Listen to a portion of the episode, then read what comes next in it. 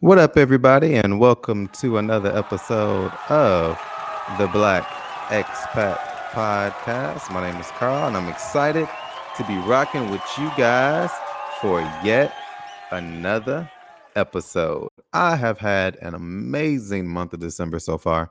I have been able to have some amazing interviews with some pretty, pretty cool people, and I am fortunate enough to be joined yet again today by someone who is amazing. Uh, and will also be joining me for an interview. But before we get to that, as always, guys, if you want to become a patron of the Black Expat Podcast to support what I'm trying to do moving forward, click the link in the description. Or if you're on Podbean already, click become a patron. Also, I published a new article on Medium. Make sure you guys go and check that out. And my new YouTube channel, which has gotten a lot of great reviews so far. Shout out to y'all. And a few bad ones, but whatever. We're going to keep moving forward. But yes, today I am fortunate enough to be joined by someone who has been in Taiwan. Uh, I'm not sure how long exactly, but I know she's been here during the pandemic, but is originally uh, from America. But we'll get more into her story once she is ready to call in and talk to us about her many experiences being here so far. We're going to dive into things like identity, the nightlife here in Taiwan, which is something that many people have asked me about uh, in my younger days. Uh, I used to be out in these streets, if you would want to call it that, in Taipei, pretty much Tuesday through Sunday. But now I moved down to Taichung. It's a much slower pace and not nearly as active as you would see in Taipei. But my guest today is in those Taipei streets, um, doing very, very great positive things, networking, et cetera, et cetera. But she will definitely jump into that. As always, and as you guys know, I am truly big on mental health, mental health awareness, things of that nature. So we'll definitely touch on some aspects of that and during our podcast as well. If you didn't get a chance to check out my previous podcast called Keep Up, it was deep. Now, I'm not going to lie. The script that we wrote to talk about it, not necessarily a script, but more like a guideline. Um, we touched on a few of those, but we got into some really great topics, right? And it's always good talking to someone else that's in podcasting as well. They understand, you know, just, you know, the the the ins and outs of the process, how hard it is to book people, uh, how hard it is for people to be reliable, to be booked, things like that. There's a lot of things that, you know, podcasters and that comes with podcasting that's difficult, which is why it's so hard to be consistent with it. Um, that was my goal for this year. What, you know, you guys know me from all the previous episodes. If it's one thing I am, it is consistent. And this year I wanted to make sure that I was pumping out minimum four episodes per month. But enough about me. I'm definitely ready to jump into this interview. And please, everyone, join me in welcoming Christina to the podcast. So, hi, Christina. Hi, A K A how are you? I'm doing well. How are you doing this evening in Taiwan? Had a little internet connection difficulty, but got on. Oh, that's great. Well, I'm glad you're able to join us here tonight. So, I just want to jump right into the interview, if you don't mind. Telling us a little bit about yourself, your interests, your background, and things like that. Sure, yeah. So I'm Christina Rowe, or Myro, um, as you call me, and I'm Taiwanese-American, so I'm from California, uh, San Francisco, basically born and raised, Bay Area, um, which is like a big chunk of people here. And obviously, my interest is anything tech. I think that now a lot of people have been coming back from S F to Taiwan. I'm sure you've seen there's like a S F exodus going on. And I think we're really excited to have this community here in Taiwan and have like a little small tech hub here. So that's a little bit about me. Thank you. I do want to take a step back, though. Do you have a drink with you currently? I do, but I have to go get it. It's, I just got some Cavalon just for you. Cavalon. Now, can you tell everybody what Cavalon is? Because I didn't learn about it until I got here as well. Whiskey. So I think Taiwan actually has pretty good whiskey. Um, I'm a huge whiskey drinker. Girly. I don't really like fruity drinks. I think we drank, didn't you and I drink some Hennessy sometime before? We did for my, that wasn't my birthday. I was doing a podcast and I was, I had a space. I rented out in Taipei and then Christina showed up. We were supposed to podcast that day, but that didn't end up happening because Hennessy. Uh, yeah, I think because of the Hennessy. That was absolutely correct. But it, but I'm actually glad it didn't happen because I feel like your time in Taiwan uh, has shifted a little bit and your experiences have changed since that time, right? Was yeah. uh, when I met you, I think that was in during the summertime. Had you just arrived back in Taiwan from San Francisco? Like, when did you actually get here from San Francisco? Um, I got here December. So I spent New Year's last year here. Um, I was doing a master's program. So there were a lot of uh, Taiwanese students, European students, and we were super excited to be here. Um, we were at Fuda University. It's in New Taipei City. Um, so we all got back, I would say, December twentieth something. So mm-hmm. we spent New Year's here, saw the fireworks, amazing. And, and I can't believe it's almost coming up again. So it's been yeah. a year. Yeah. So I've, it's the longest I've been here now, a whole year. Do you have any plans for the New Year's this year? And like, what, what did you do last year for New Year's in Taiwan? Oh, we got pretty lit. Uh, we went to we went to C'est La Vie. So we got this huge table and we saw the fireworks from C'est La Vie, which is a restaurant bar here in Taipei, and it overlooks the one oh one. So um, yeah, it was really fun. But we were we were just basically squished like sardines there. It was so packed. How would you describe New Year's, celebrating New Year's in Taiwan versus San Francisco? Which would you prefer? And like, what are the differences between the two? Oh my gosh. Okay. New Year's, Taipei for sure. Um, even without me being here, I've come back for the last five New Year's here. So mm-hmm. I was in San Francisco and I come back every New Year just because, first of all, I mean, everything's a lot cheaper, first of all, um, but just, just the fireworks view, like I'm sure you've seen it. Um, I'm sure if, you know, whoever's listening in Taipei, they've seen it. Uh, the fireworks that's going um, around Taipei one oh one is just really beautiful. I never get sick of it. Um, one year I did hang out like with the masses down, uh, what's it called? Just like in the general area. And I do remember mm-hmm. there was just, that was a little bit, that was a little much. Like there was just too many people. I don't think I saw anything. You're just like packed, like, you know, side by side. Um, but yeah, no, it's really fun. I think a lot of people come back for New Year's. So how often do you come back to visit Taiwan? Because you say you're Taiwanese, you're Taiwanese American, right? And what exactly does that mean? And then being Taiwanese American, how often do you try to come back to Taiwan and visit um, here as well? Yeah, so I come back every year, every single year since I was probably ten or so, minus a couple years when I was being a rebellious teenager. um, so I think being Taiwanese American just means that when you come back to Taiwan, there's already a community here for you that, you know, you know, like your friends are here. Um, it's not just, you know, you're coming here and you don't know anybody and you got family here and everything. So it's a little bit different, I think, than, you know, having somebody who's not Taiwanese come back and visit Taiwan. So growing up in America, because you you were you were born and raised in San Francisco, correct? And growing up in America, um, what was it like for you, um, knowing that you were coming back to Taiwan every year? Was there a preference that that was there a preference that you would have at some point in your life where you're like, you know what, I'd much rather be in America, or you know what, during this time I'd much rather be in Taiwan? Like, how was it? How was it for you to to balance being between two cultures and having those experiences year in and year out? Yeah, so I used to hate coming back here. Um, I literally absolutely hated it. I think I might have told you this a little bit, but um, basically when I came back here, it was for family. But every time I came back, because I'm really dark, I'm a really dark Taiwanese American. So every time I came here, this was like years ago, by the way. So I would be like walking with my grandma, who's who just came out right now. Hi.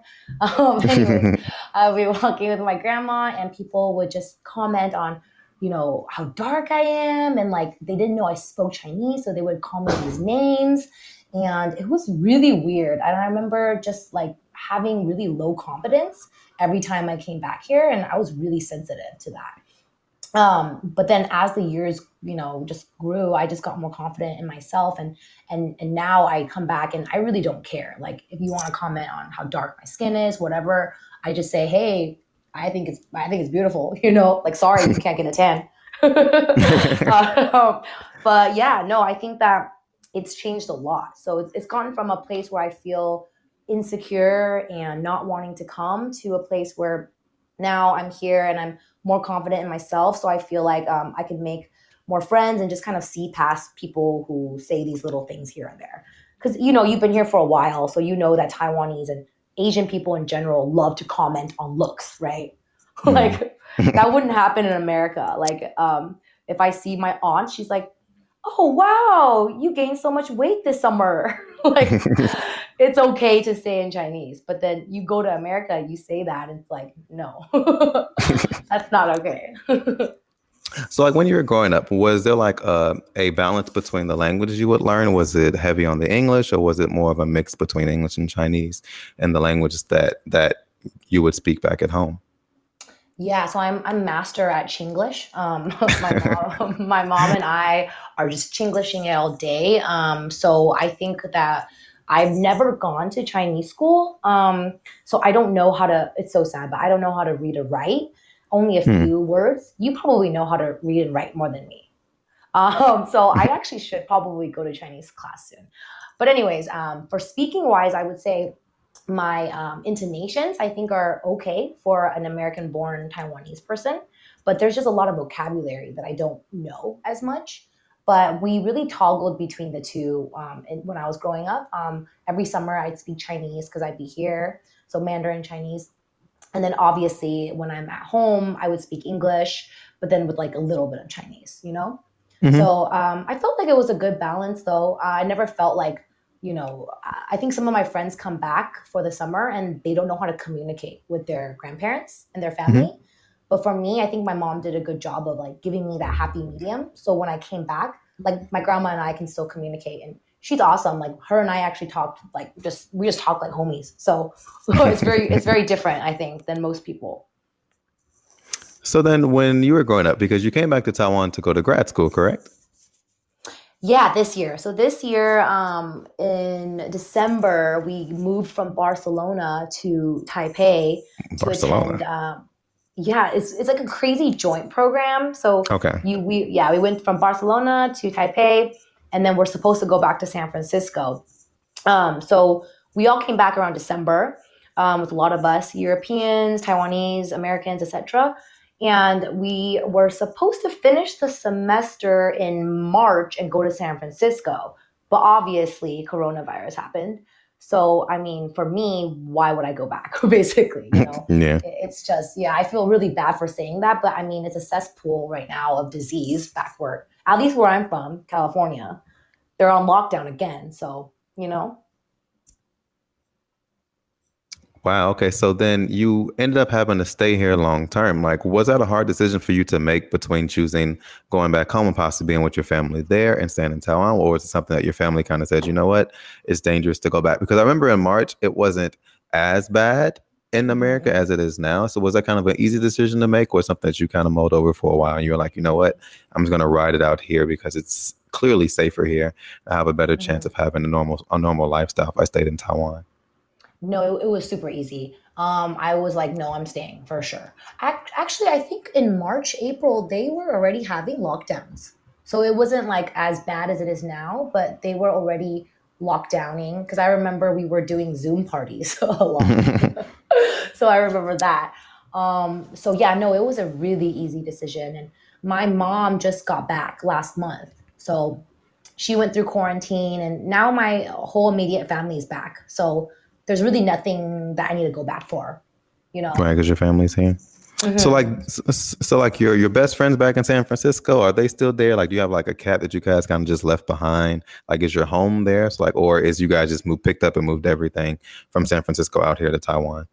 Yeah, our homes are still there. Um, I think that's the main concern right now, why I would want to go back. And honestly, it's definitely the friends. I miss my friends a lot, but uh, a lot, most of them actually left San Francisco.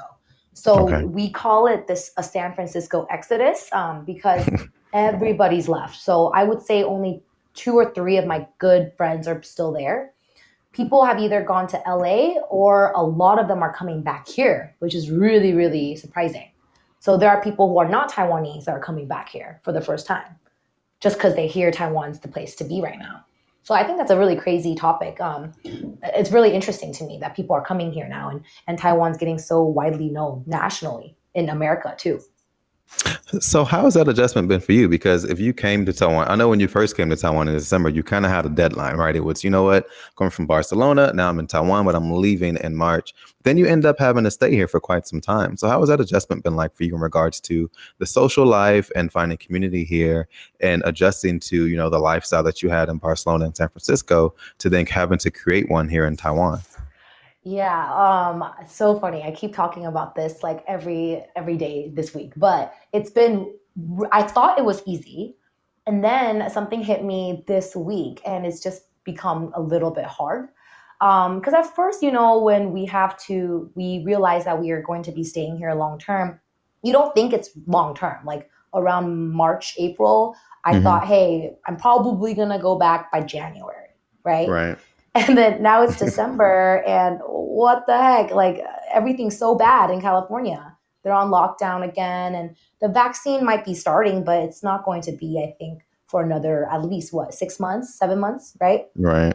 Um, so I have to stay, I'm staying here long-term at least till twenty twenty-one. And once that really like settled in, it's kind of when fear settled in. It's kind of like, oh, okay, now I actually have to make real friends, right? Like right. Now I, yeah, like I'm not saying the friends I make here aren't real. It's just like, okay, now it's like, these are real solidified relationships.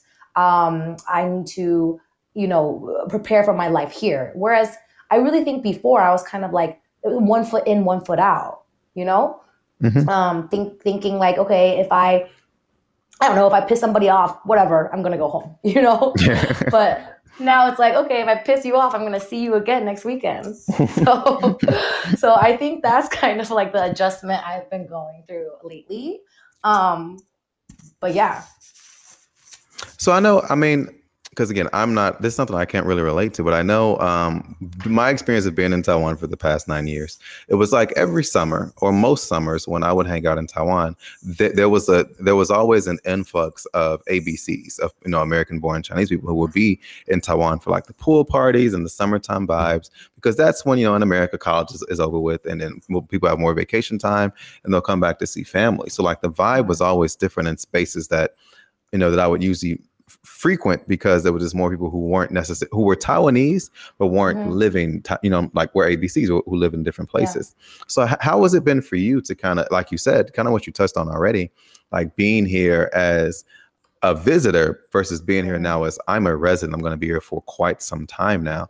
Like how, how, how have you dealt with having to adjust who you identify as, as a person and how you socialize? Because Taiwan, socializing in Taiwan is very different than San Francisco, I can imagine. Yeah. I think I, I think about this a lot, I think, because um, I think that, for example, even for you or for even a local, um, I don't know if they feel this way, but I would feel kind of like annoyed that every summer there's so many of these people coming back and they're just playing and then they leave. Um, mm-hmm. But I mean, I guess that's just the the scene here. For me, I'm not annoyed, but it, it's it gets a little like much, because every week there's new people coming, you know, mm. and and every week in terms of just like the social scene, I guess you can say, you might want to like calm down. But then every week somebody comes, they're like, hey, show me around. So you kind of almost feel like obligated to, mm-hmm. you know, keep going out and keep kind of like um, showing new people around. But that's never going to stop, you know? So I feel like it's kind of just like up to you or whoever just to be like, hey, um, you know, you don't need to show everybody around. I know that kind of sounds like obvious, but I think for somebody like me, who I, I'm really like a people pleaser, I, I want to be able to show people um, the scene here, especially if they haven't been to Taiwan. Um, but I think that it can get a little draining sometimes. I've talked to a lot of my friends here, and um, they they say they think the same way. It's kind of just like it's like constant go go go sometimes here. Um, but I mean, I'm not complaining. I think that we have it really good here, you know. But in in terms of identity, I think that I've really had to adjust it, because now, like I said, I've had to make real friends and I've had to show them who I really am, versus before I was kind of hanging out with people that um, that I think I don't think I was really being myself before, you know? Mm. Yeah. So like, do you feel that that that you seamlessly transitioned into the Taiwan social scene coming from San Francisco here? Because I know when you come back in December, it's New Year's, and it's very, very easy to find something to do. But me being here for a very long time, like, yeah, New Year's is popping, Chinese New Year's is popping. Then it's like the March, April, May, June kind of deadline of kind of something's going on, but not really. But for you personally, was it easy? Do you feel like you seamlessly transitioned into having a social life here? And do you feel like you can be your full self being in the Taiwan, the Taiwan and Taipei social life here?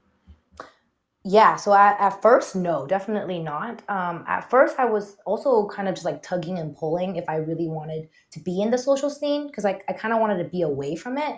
so I can focus on like there's myself and then my career, et cetera. So then at first I was just hanging out with like a few people that were a little bit older, more professional. Um, so like uh, I think with them, it's not like I, I'm not able to be myself, but I'm not gonna, you know, maybe go crazy with like, uh, you know, my forty-five year old friends as much as like my twenty and thirty year old friends, you know? Mm. Um, so I think uh, that was what I was doing for a lot of my time here. And only in the recent three months, um, last three months, did I really feel like, okay, I'm going to settle down here. So what's interesting is um, I actually met one person um, who I became really good friends with right away. And through him, we kind of created our own group of people, because I didn't, I didn't find a group of friends here that I felt like were my type of people back home, you know? Mm-hmm. Like, I'm not saying anything bad about anybody at all. And obviously I would have hung out with you, but you're so far.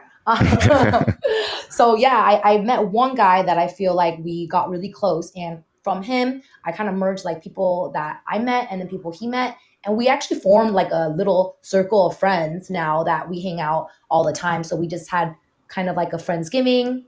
We're going to have like a group dinner, just just things like that, that I really, really appreciate. And it makes me feel like Taiwan's more a home, you know? Yeah, I can see that. Mm-hmm. So then what is the difference between how you would hang out in San Francisco and the things that you would do there versus what you, versus your experiences you've been having here in Taiwan, and the things you've been doing for entertainment and for fun here in Taiwan?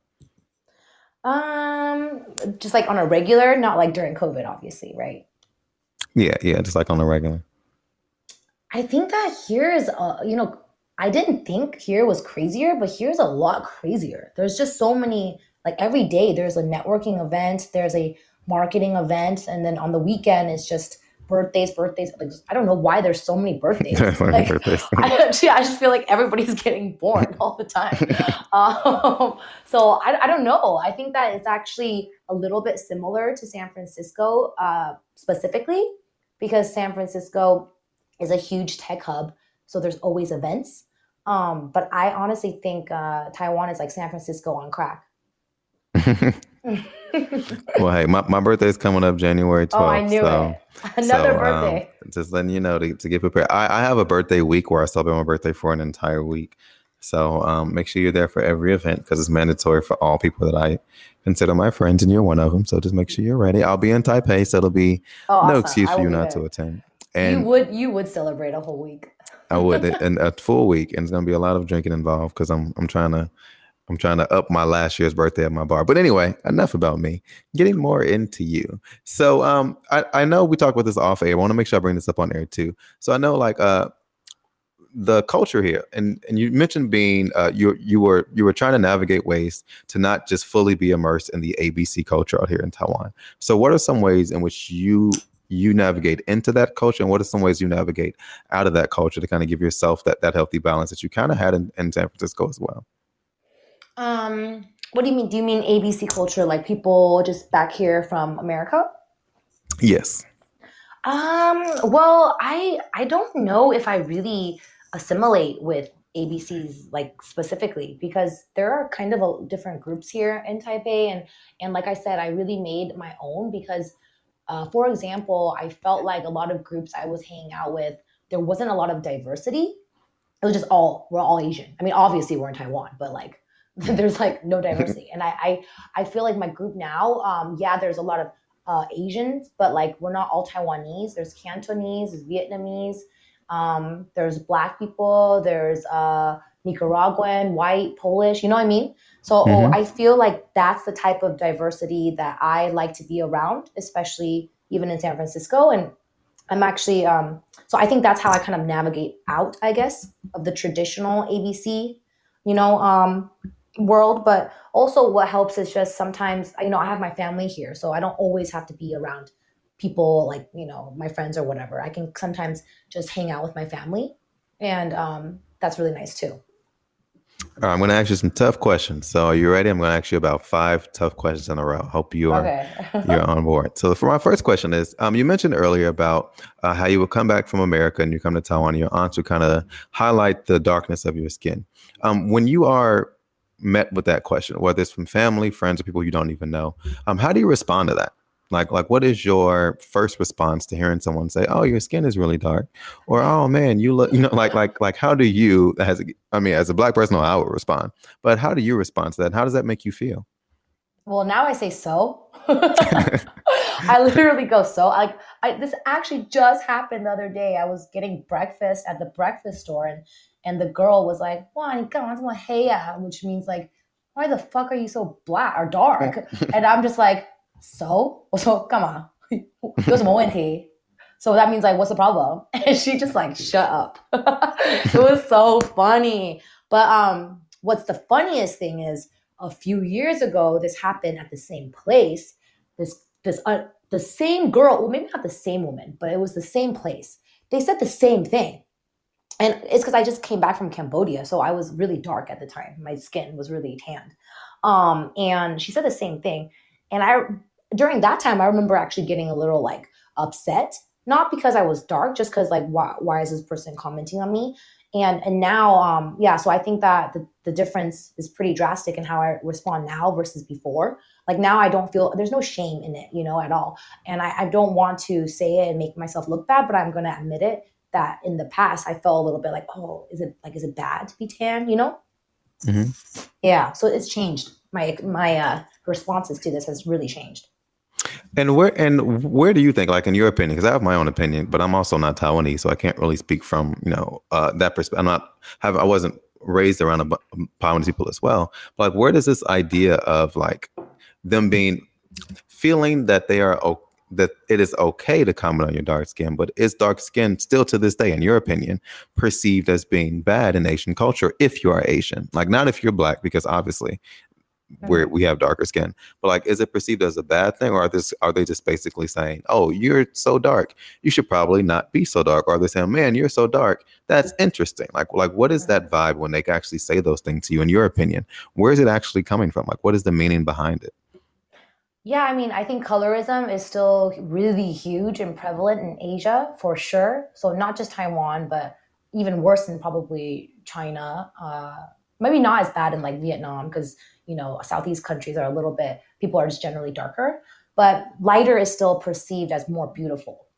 And I think this stems back just to, uh, there, there, there's a lot of cultural, you know, um, aspects that this stems back to. For example, in the olden days, if you're lighter, it means you have more money because you're staying indoors. If you're darker, it means you're a worker because you're on the farm, you know, so you're getting darker from the sun.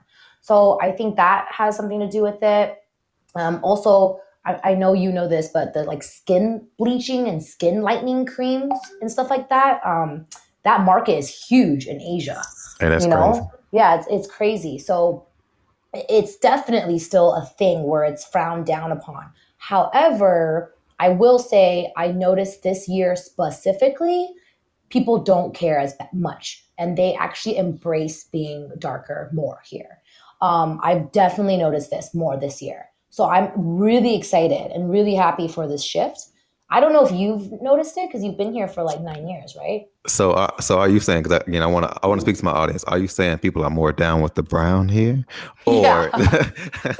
Or is it more of a thing where like everything that's going on in the world, people are being more aware of, uh, you know, because again, we have the Black Lives Matter rally here that, you, you know, that you were not black, well, Black Lives Matter, but also the police were about the Black Lives and Solidarity, the Solidarity, Peace and Solidarity rally. Jesus, that was yeah. a mouthful uh, that happened, that happened out here and things like that. That again, and Taiwan is a small place. It's twenty-five million people. So if something happens in Taipei, it's big, it's everywhere. So uh-huh, you think, uh-huh. it, think as a result of these events, people are more open-minded to the differences in color, or is it something that you think gradually has to be something that people have kind of become more lax on? Like, you know what? Yeah, it is kind of stupid to want to be white because I'm naturally not this color.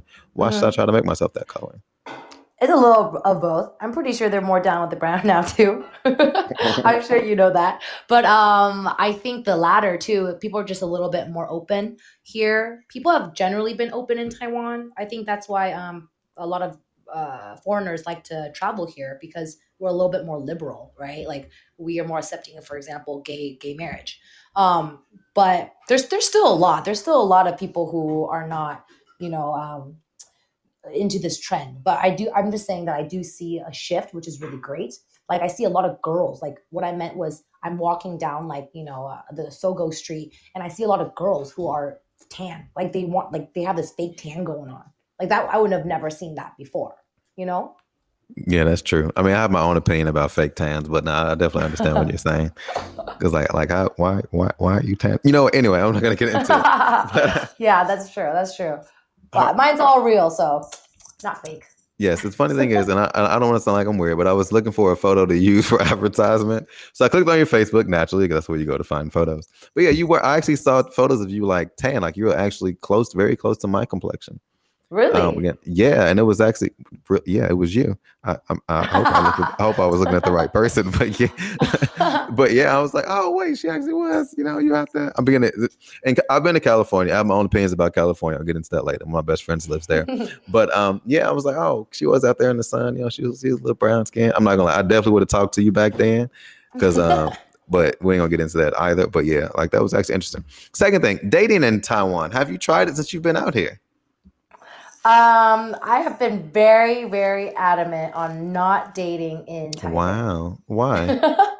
uh, because I think that, well, first of all, I have a lot of guy friends. I just I, have I, guy friends. Yeah, I know um, that. Not like that. But anyways. No, no, I mean, no, I mean like friends, yeah. So I have a lot of guy friends. I just get along better with guys. And, you know, having a lot of guy friends, you hear what they say about mm. girls. And, and for me, like, I would like to say I'm pretty much like, I don't want to take shit from guys. Like if I hear guys talking shit to me, I'm not going to take that lightly, you know? So I don't want to be talked about in that way. Um, so that's why I've kind of been almost afraid of it. Um, also, I don't know if you know, there is this Peter Pan syndrome. Have you heard of that? Yeah. Uh, no. Can you go into detail for a little bit? Yeah. So Peter Pan is guys who don't grow old. So they're like Peter Pan in Neverland. And that's huge in, in S F, New York. And um, in Taiwan, it's very prevalent. So there are people in their fifties, sixties, and they're hanging out with us still. And, and it's fine. It's the weirdest thing. Um, because in San Francisco, I have a fifty-year-old hanging out with me. I'm going to be like, what the fuck, right? But here there are like fifty, sixty-year-old guys hanging out with like, you know, twenty, thirty-year-old girls and guys. And it's normal. So I think it's actually pretty like a unique, you know, space. But um, yeah, I think for dating, it's just hard here because it, it's just this network of Asian spies. Like you can't, you know, like it's so true. Like you can't date somebody without being like basically being with half your your friend circle. So I'd rather not. Oh, so you no, you rather not date here because of other people. So like, are, are you open to dating someone long distance? When I say long distance, I mean like in Kaohsiung or in Thailand. Kaohsiung and Thailand are the southern part of the island. She's kind of mm-hmm. in the middle or the other. Or is it like you're just, or are you specifically only Taipei? I think it's specific to Taipei. But I will say recently I have shifted my opinion on this. So mm. when I, somebody shot shot at you. I won't go in too much in detail, but let's just say I've shifted my perspective. However, up until like this month, I was like, nope, nope, swerve, swerve, swerve, nope. Okay, allow me to allow me to explain that for you guys who are not from Taiwan and that have been in Taipei. That means somebody shot they shot, and she has accepted the initial offer, but uh, she's leaving the papers on the table to see how it plays out. All right, well, thanks. That's good to know. Thanks, Christina. Let's get into exactly. that. So what is the nightlife like in Taiwan? And what and is it something that you enjoy being a part of, or something you're like, you know what? Uh, I'll I will dabble in it sometimes. I don't want to go fully into it. Nightlife. I am not dabbling. I definitely have gone full into it head on. I think the nightlife is just too crazy. I think that um, I think that now I'm kind of pulling back because I don't think it's good for anybody, you know, and their mental health specifically to be going out all the time. Um, mm. Obviously, I think right now there's just a lot because a lot of people are coming back and, you know, a lot of people want to be shown around, right? Um, so I think that's that's why there's just been an influx of this. But um, um, I'm hoping it calms down, actually. It probably won't, but at least I'll probably pull myself out of that scene for a little bit. And like, so, so like, what are your mental health alternatives? Because I know I talk a little bit about that as well. I know for me, as being a foreigner, not from Taiwan, but have been living here for quite some time, I, I find little, I find small pockets of home to do that. But, you know, you kind of have a mix of both. But like when you don't want to be around your family and you don't want to be involved in the business of Taipei, of Taipei's social life, what do you do for your own mental health, your own mental wellness? Yeah, so actually I'm pairing with a couple people here that want to work on mental health startups, which is really exciting. Um, I think it, it's really hard here because um, not only is mental health not seen as a huge problem, it's still very stigmatized, not just in Taiwan, but in Asia as a whole. Um, mental health here is still really tied to like Buddhist beliefs, like for meditation, things like that. Mm-hmm. If you try to explain mental health to like, let's say my grandma, there's just no explanation. They don't get what this is. For them, it's like, what's wrong with you? Like, just get over it, you know? Yeah, go to work. um, so, yeah, go to work, exactly. Because I think back then, you know, everybody just has to work, work, work. Nobody has time to think about, how do I feel about this, you know? Um, but mental health to me is really near and dear, especially because in San Francisco, it's a really big topic as well. Um, so yeah, we're working with a couple of you know, uh, people here to kind of just, you know, raise awareness at least for mental health, and just being able to open the forum to talk about mental health is really important here. Um, I think that it's really difficult because did you know going to a therapist appointment in Taiwan is two hundred U S dollars? Yeah, I know. I did it. Yeah. I, it's, like, no, oh, you I'm did cool. you? Mm-hmm. Really? Wow. That's so, it's so much money. It's even more than in the U S. So it's crazy. I think that um, with all the, you know, every other health benefit here in Taiwan is so cheap. Why are they treating mental health like something that's not the same as your physical health, you know? Mm. Um, but yeah, no, in terms of what I do, I uh, do a lot of mindfulness and guided meditation. I'm just starting a meditation group right now with my friends. So that will be cool. Um, it's like a twenty-one day guided meditation thing that I do every month with a group of my friends. Um, and yeah, that really helps. So when you came here, uh, like, so like, what exactly do you, what exactly did you, or, or are you studying in your master's program? We're studying business, so international business um, and management. Uh, that's what we were studying here. And we're basically studying the different markets of um, Barcelona, Taiwan, and San Francisco, just to make us better, more like worldly leaders for management um, as a whole later on. So it kind of sucks because um, we didn't really get the full experience of having all of our classmates go to San Francisco and kind of experience the the environment there. Mm-hmm. But my time in Barcelona was really was really interesting. Um, let's just say I, I don't think I would ever work there. Everything uh, it's just so slow. They just have so many siestas. Right. They just siestas love, is a yeah. shit. Right, I love I mean, siestas. Yeah, right? But for business, it's like, oh, man, I have to wait for you to sign this after your siesta? Yeah, yeah, yeah. You got to get that nap in. For those of you guys that don't know what a siesta is, can you explain it to them, Christina? So a siesta is essentially just a period of time in almost like the middle of the day, like right smack, smack in the middle. It's a short nap taken basically like in the early afternoon. So it's typically after your meal. So uh, it's basically food coma. Yeah, is actually what it is. And then yeah. no, it, it, it was weird when I because we visited. We went to we don't did a Euro trip. We went to Barcelona in Spain, and I was like, man, we know we would get drunk the night before, and we'd be like, oh, we're gonna get up late. Then you get up late, and it's siesta time, and everything's closed. Yes. You just you just hungry. You just yeah, sitting there hung- so hungry. You're just yep. hungry and hungover. And I'm like, damn, this is this is terrible. And then we found this one guy making tacos on the street, and it saved our life. Hey, shout out to you, Jose. I'm not being racist. His name was actually Jose. And Jose made them bomb ass tacos. Thank you, Jose, for being there. For exactly. Us. But yeah, but, just, nothing's open. Yeah. But like with the coronavirus, do you think how how easy do you think it will be to apply what you've studied and what you've learned so far to what the world will look like in the future with the coronavirus? Mm-hmm. It, it's a lot. Well, there's there's good and bad because we got we had to adjust our curriculum in the middle to really um, accommodate for mm-hmm. online teaching and, and how to deal with like a remote global workforce. Mm. So what I've seen so far is it's it can be app- I think a few of my classmates have been able to apply what they've learned because they're able to kind of leverage the fact that they've been remote and working with a lot of people from different um, areas in the world, and they can communicate effectively and and just be um, be an effective team leader, like remotely too. Because remote work is really difficult to handle. Um, like being in person is a lot easier, you know, uh, especially building teams and building team morale and and um, making the teams bond. So I think that's something we have learned to leverage from our program, at least. Okay. And I would be remiss if I didn't ask this, because part of my research that I did back in college was actually, I did a study on uh, what dating means in Asian cultures versus what dating means in American culture. Um, is there a difference between what you've seen so far between dating here in Taiwan versus dating back home in in, in the States? Hmm.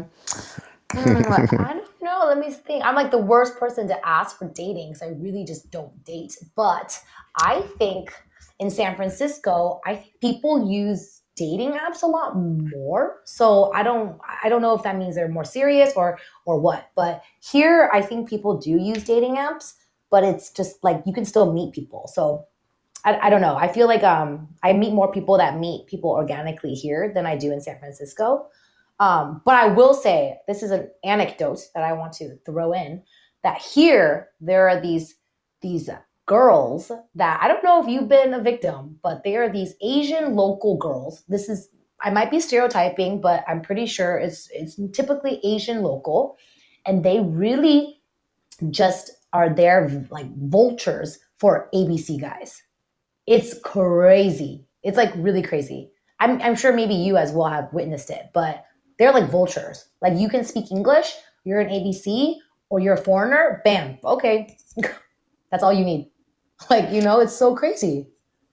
I know, I'm not fortunate enough to be an A B C in this scenario, but I, I am a foreigner. But no, I've I've I've witnessed um I've witnessed both women and men who are actually like, oh man, someone that speaks English and it's, you know, it's comfortable around foreigners. I want to date that person. But then, you know, when, but again, like what, what exactly does dating mean? Does that mean you are exclusive? Like in San Francisco, if you say, for example, you, you, you Christina, you meet someone on, on a, on a dating app and his name is, I don't know, his name is Patrick. And then you guys, you guys are like hanging out for a little bit. Right.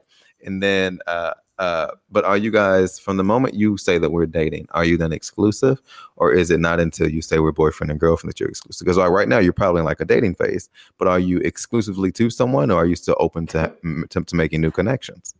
This is so funny because I I, I guess I, my my bases are weird. I just say talking. Do you use talking? Yeah, yeah. Like I will. Yeah, I'll, yeah that's, that's that's very slang. It's like, oh yeah, me and her talking. That yeah, mean, we're talking. Like, yeah. But see, no, no, no, no, no, no, because talking in, in black slang, it means like, hey, that's me. And that's me in black slang means we basically go together. Because, okay. but but no, it, no, I take that back. It depends on how you say it. If you say, oh yeah, it depends on how you say it. If I say, oh yeah, me and her talking, that's like, okay, we're together. I say, oh yeah, me and her, me and her are just talking. Then it's like, we're, we are just on and off. We're not anything significant. So it depends on how yeah. you say it. Yeah, exactly. But it's still talking. So I was... I was talking, not talking, but I was chatting with a friend and um, we were having this like dispute because we didn't, he didn't get what talking was. And I was trying to say talking is like, you know, you're getting to know somebody, you're kind, you're kind, not dating, but you're like talking to them. And he was like using it in a way where it's just chit, like chatting, like you and I are chatting right now. You know what I'm saying?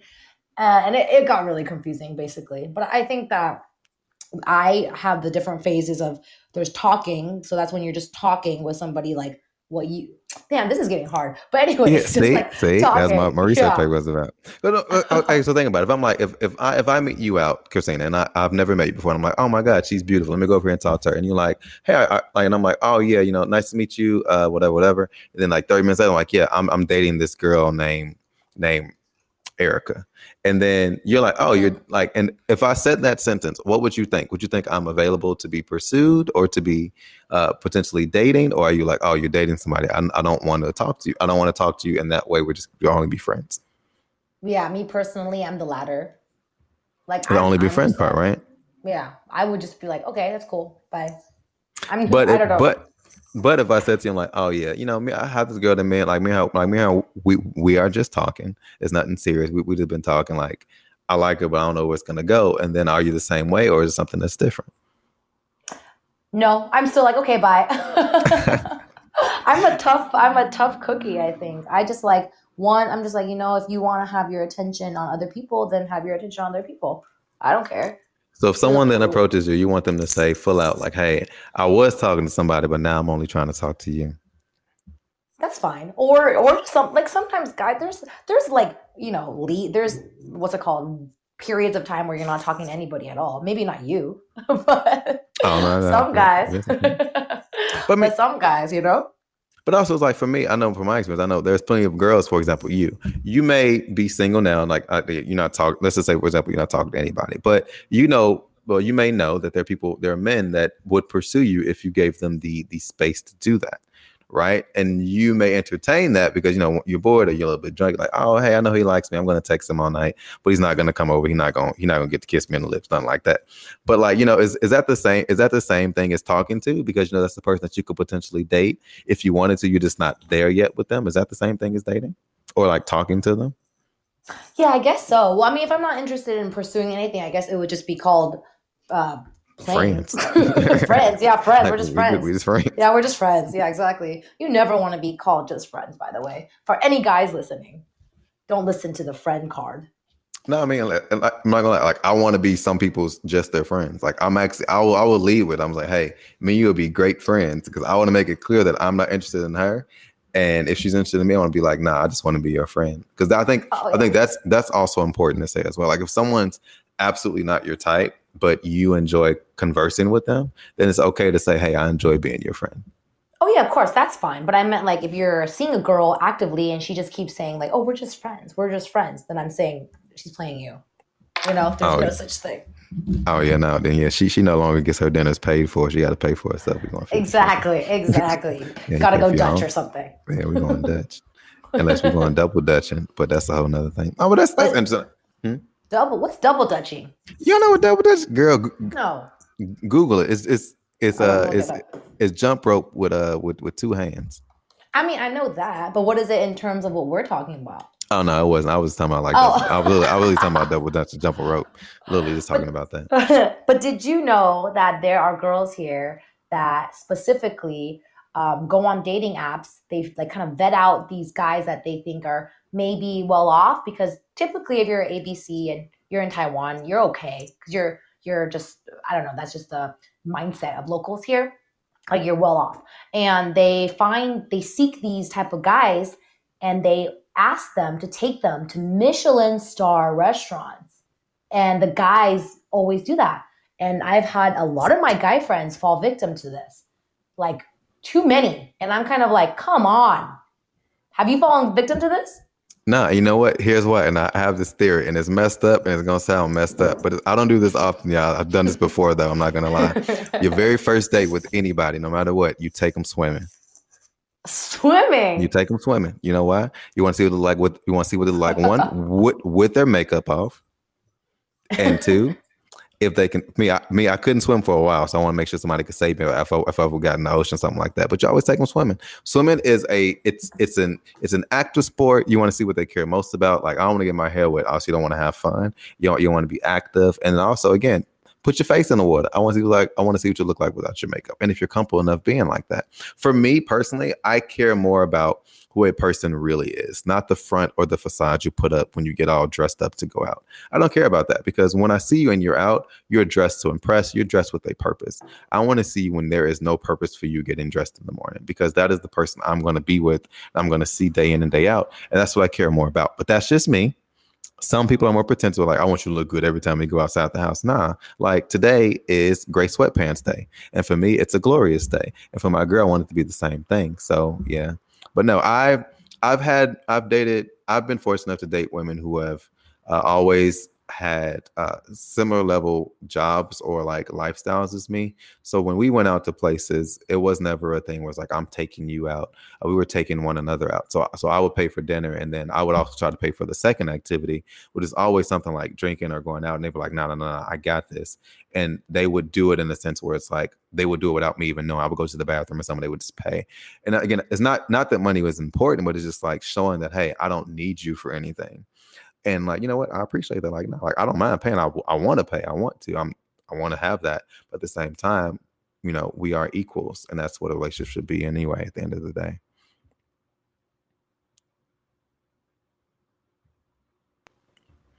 And I just realized that Christina didn't hear all what I said. No, but no, I heard every, I heard everything. Heard I was okay, just not cool. on. You know, not, I think my internet is just having a lot of issues today because we're talking about dating. They're like, it's like, your, your mom's listening. Stop talking about this. Hi, mom. My mom's on here. Hey, this is a, she's like, wait, who are you dating? But no, I totally heard what you said. And I think that it's very smart of you to do that. But I do also know you told me you haven't swam till recently. So I wonder when this happened. That's true. Oh, no, I, I'm just saying like I, I didn't swim, but, you know, I was always in really good shape. So I'm like, oh, I just go take my shirt off and, and put I got to go waist oh. deep. I go waist deep. And I'm like, hey, hey, baby girl, can you uh, can you drag me out to the deep end? And then, you know, it kind of went from there. I definitely put on this voice when I said it, too. I know that I can see that. But uh, that's, a, that's a good date idea. But I think that that's I don't see any girl, girls really go with you on dates like that. Oh, man, absolutely. Because, again, for me, I want to have fun. So, like, when I was out, when I was in Taipei and I was dating, everything I did, it was always like the first date. I want a, a woman to feel comfortable. So I would always invite other people around. Right. So I wanted to have like my, my close friends around, the people that I knew, and it would be a good time. We'd go, but like, we'd go to dinner first, just us two. But afterward, we like we'd we we'd meet up with my friend group.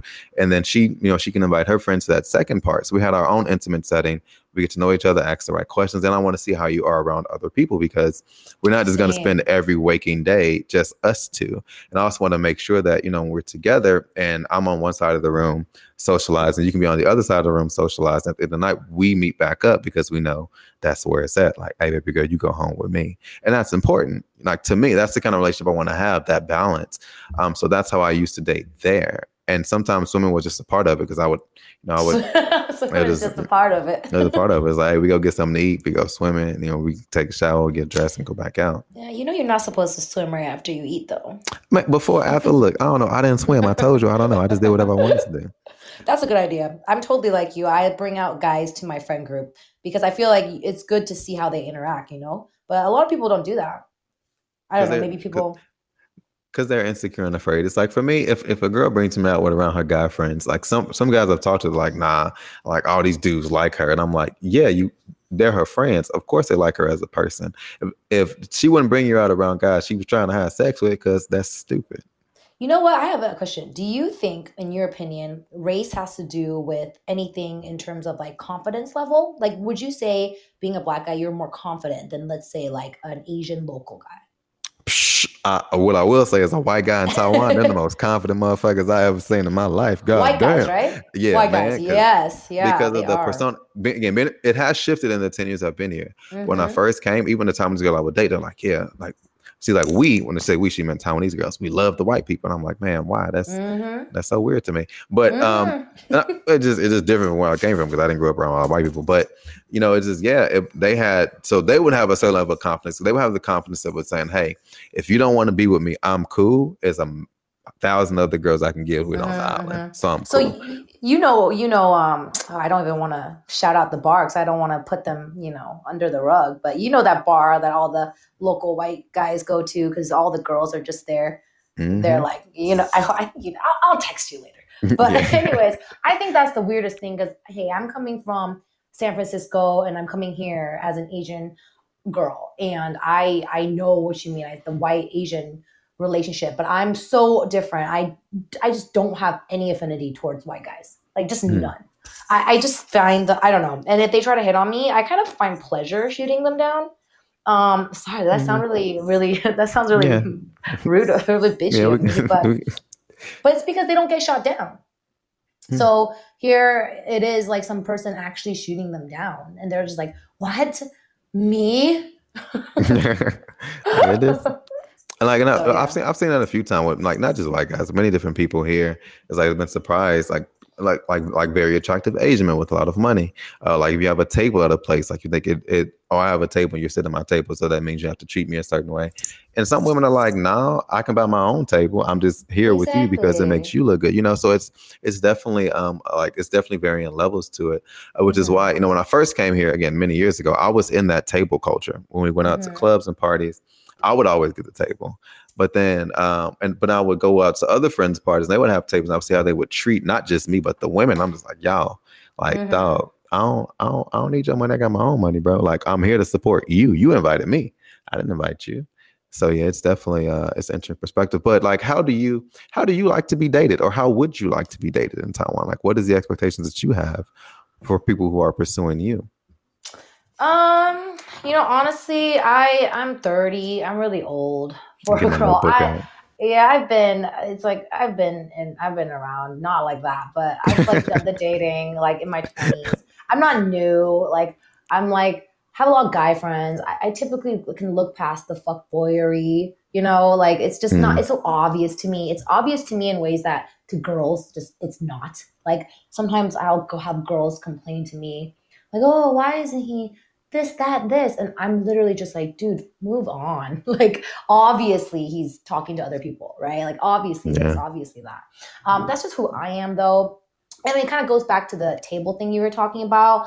Like, I really like, I mean, I have a lot of guy friends, like I said, and I, I try, I go to tables if you invite me, but I always try to have this, like, um, this understanding, like, hey, I'm not here because I need to be here. Like, honestly, I can buy my own table too, but I'm a girl and you invited me, you know?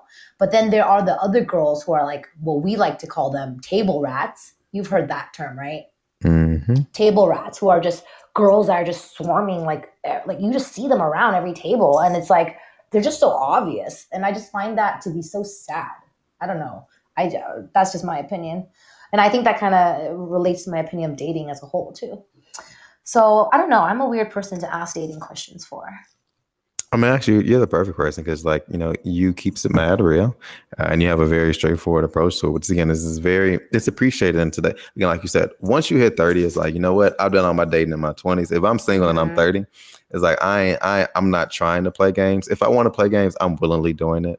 But also, yeah. no, I, I can also, I can also cut these games off really quickly and not care, right, about and, it at all. And- You know, I just don't feel pressure like most people because, you know, I think it's because I don't really, I don't know, I don't know if I ever want kids. I don't really think I want kids, but I'm in Taiwan and I'm actually thinking about getting my eggs frozen, another topic in itself. But um, if I don't want kids, then obviously I'm not feeling the pressure to like find somebody to settle with, you know?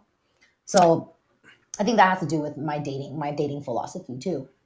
Completely unrelated, but related to what you just said. You got them dimples though. And again, yeah, I'm not I'm not hitting on Christina on the podcast. She actually has nice dimples. Check the photos. Jesus, y'all, calm down. But yeah, you definitely should pass some damn dimples down because them shits is popping. I'm not gonna lie. Yeah, I was definitely thinking about you, that. I was like, maybe if I should you can, use my eggs. Yeah. Because yeah, I mean, like, again, I ain't I, I ain't trying to be having no eggs in the freezer, but um, if, if if you can, if you can, definitely uh Uh, yeah, pass some dimples down. Like, if you got to even cut them off and give them to somebody, you got to do what you got to do. But yeah, with everything you've done and like the, you know, the things you've done here, like what impact are you hoping to have? You know, it may not be a big impact, maybe something small, or maybe huge. Like, what impact are you looking to have here while you're on the island in Taiwan? Yeah, this is a great question. I think it's twofold. So there's the professional impact, which I'm hoping um, to make with my business partner, Gary. We're doing a career consulting and J one visa services um, consulting company. So we're trying to help Taiwanese individuals who are interested in revamping their resume, their LinkedIn, to hopefully obtain more opportunities in big multinational companies. So that's kind mm. of my background, which is in recruiting. And then obviously, maybe not now, but there's a huge market for uh, Taiwanese individuals uh, who want to go abroad to study and work in uh, America. Maybe not now, like I said, but there are actually surprisingly still are people who want to work in America, even knowing that the pandemic is so bad there, That's which crazy. Really speaks to, yeah, but it really speaks to how strong, you know, American workforce is and just that desire, that American dream vision, you know, that everybody um, strives to aim for. I, I being American, I don't realize that's such a big thing until this year, um, until I realized like a lot of people in my program, that's their number one goal is to work and live in America. So I think we definitely take it for granted that we have an American passport. That's something I learned. Um, and then in terms of the impact personally, I feel like I might have already done this, but I don't want to toot my own horn. It's just that I want people to see someone genuine and real. And I think not just in Taipei, but in general, it's, it's, I think in Asian culture too, there's this uh, air of fakeness a lot. There, a lot of people care about outward appearances and just not being themselves. But I'm here, and I really think I try to be myself for the most part. I'm really loud and proud. Um, yeah, you definitely. Like, yeah, yeah. I'm like an Asian girl that's loud, and um, everybody, like, you can get annoyed at it. That's fine. Mute me. Don't hang out with me. I don't give a fuck. But um, that's who I am, and I think that um, a lot of people at first might be like intimidated by it, but as they get to know me, they also realize that I just tell it how it is, and I'm really real. And um, I'm not here to lie or be shady or be fake or whatever. And I think that I that's what I kind of want, like locals at least, like my local friends to see. Like you can you can be um, you can be yourself, basically, you know. And I think a lot of my local friends have said this to me. They're like, hey, like I really never have met somebody like like an Asian person like you who is just like kind of like really out there and like themselves. And I hope that they can emulate it because, oh my gosh, there's an earthquake. Do you feel it? Uh, no, we're in Taiwan, so I ain't get it down here. Oh, oh. Oof, that's you okay? Earthquake. Hold on. I would say I'm coming to save you, but it's going to take about forty-five minutes for me to get there. Well, so. I try to... Oh, I felt the oh shit. That, yeah, that you feel it? You got, yeah, oh, you got the oh my gosh. Oh wait, I gotta go check. Amani, on, okay, I'm, not, I'm not gonna leave. I'm definitely gonna check on my dog. Ooh, it's still going. Oh, we felt it in Taiwan. That was a huge. Are you aftershock. Feeling it now? It's still aftershocking right now. That was pretty scary. Oh, Amani, Alma. Yeah, y'all. Christina's speaking Chinese. She just asked her grandma if she was okay. That's so cute. Whew. I mean, earthquakes are scary because, you know, in, in America, we don't we, we don't feel them that much. Yeah. So, being here. But you're used to it, so it's okay. How was it there? Was it uh, I felt the it was it was like a real big bump at the beginning, and then it kind of, you know, turned into like a mild shake. Usually I'm asleep when they happen. Yeah, that was crazy because there was one earlier, um, but then it was like a five point two one earlier. Oh, didn't know that. Anyways, well, that was, that was, uh, we were just running into a bunch of things. Oh, yeah. Okay. Anyways, a little, that, that was a little shaken up, but we're good. We good. We're good. You were about to say, I forgot what you were about. I forgot I was about, I was about to ask you a good ass question too. It kind of threw me uh, all the way. Oh, I was talking about personally, and I was talking about, um, people like, you know, just being yourself and being genuine and people not seeing that a lot. And then now being able to see that and, and hopefully emulating it and having more confidence in doing so. Yeah. So like, do you think that like people that approach you and like, oh, I'm uh, like, I don't know if it's women or men, it may be many different people, but do you think it's because you are an, an, an Asian woman that people are like, oh, like I'm really, you know, it's really, it's really great to see that you are your full self and you're very open and outgoing. Cause I know just from my experience, again, it may be wrong, but like, most of the time Asian women feel are, are more are less likely to be as outgoing and out there compared to, you know, the Asian men, the local Asian men that I've met here. Like, is that something you've experienced as well? Yeah, definitely. I think it has to do completely with the fact that I'm a female. If I was a man, I don't think this would be something that I would be, you know, proud of or like want to um, leave my mark with. It's it's definitely because I'm a female, for sure. Um, we're taught to be very submissive and quiet and just like, you know, shake our head yes and shake our head no. And that's like opposite of me, one hundred percent opposite of me. So, oh yeah. Um, yeah, for sure. But that has to do with a lot of the identity stuff that I had to deal with here as well, though. So it really plays into that. What do you mean? You know, just having, for example, I work, um, I work with my business partner. It's a, it's a Taiwanese, you know, environment, obviously, but I think that there's still times where if I'm talking to like men in the workforce, not specifically uh, with my company, just in general, they tend to say things that I feel like are inappropriate for me as a female. But I think that in Asia, it's, it's normal. Like it's like, you're supposed to just kind of let it go. But for me, it's like, you know, I'll let certain things go, but if you're gonna, if it's gonna go to a point where you're really ris- disrespecting me, I'm not gonna let it go, you know? Mm. Yeah. No, I definitely, I definitely hear that. Can't let people disrespect you up in this, up in this piece, but not about that life. But yeah, I mean, it is, it is very interesting because I know, um, I know for like, like, like, do you have any friends that maybe are not Asian that have also tried, that are similar to you and maybe have a hard time dating or hard time fitting into different social groups here? Or is it something where it's like, you know what, the group that you're a part of, they are very welcoming to no matter, not to whatever kind of person you are, um, and whoever you choose to be in that time? Um, somebody who's not Asian and doesn't accept me, is that what you said? No, no, like someone who's, who's not Asian but has a similar personality as you do. I don't know anybody with my same personality, so no. I actually really don't. I mean, I know some, but I'm I'm not really friends with them because you can't have two of us in a room. You can only handle that, like me or them. That that definitely is true. I can I can, I can speak from experience. No, you know what? Nah, nah. Because I, I have like my like my friend Patrick. You've seen him, a very calm version of him, but he's very similar to you. Like he's outgoing out there, very blunt, very outgoing. So I mean, it's very it's a pleasure to have more than one of you in the room, just on different sides of the room. But th- that's also probably why him, you, and I have never hung out. Yeah, and, and oh man, I would I would hate both of y'all at the end of that day. But um. So, yeah, so this is the point of the podcast. Do you have any questions for me or anything that you would like to go into more details about? Anything you want to elaborate on that you talked about earlier that we didn't get a chance to? Uh, anything like that? Um. Yeah, I mean, we talked a lot about dating this podcast. And I guess I I, oh, I just did want to see, like, how has dating shifted in the years for you? Like, did you feel like it was harder nine years ago and now easier just because of going – we kind of like talked about it too earlier, just maybe the more acceptance of different cultures and stuff, or how have you seen that shifting?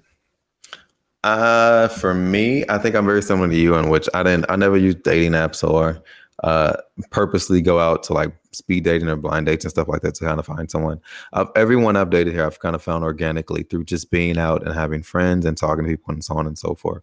So um, I haven't seen a big shift in that regard. I think having a bar definitely helped me with dating because, you know, oh, I own a bar. It's kind of cool. It's a cool yeah. thing to say. Um, but no, uh, it, I from other, other people's experiences, it has shifted from the standpoint of uh, as a Black person.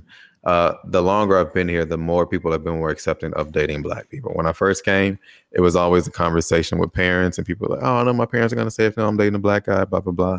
I'm like, why? They're like, oh, because you're Black. I'm like, that's the only reason. They're like, yeah. I'm like, that's fucked up. Um, yeah. So, yeah. It happens uh, like, so much. Yeah. And it's that that was the thing. But now I feel like more people are open to it.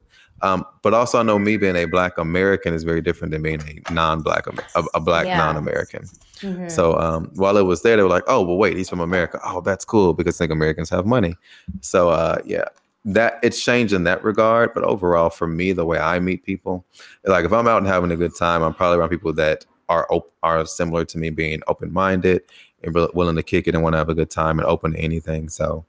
No, but yeah, I do understand the other side of that where when I don't yeah. hang out with people that I know, yeah. it's it's hard. And it's been it's hard. It's still hard for me today. Like it's not I can just go out and just see somebody I like and easily walk up to them and talk to them. Because no, the first the reaction is still, oh, I'm scared of you. Why are you running? Why are you walking up to me? I'm like, girl, girl, I don't, yeah. I don't want your purse. I just want to ask you what your name is.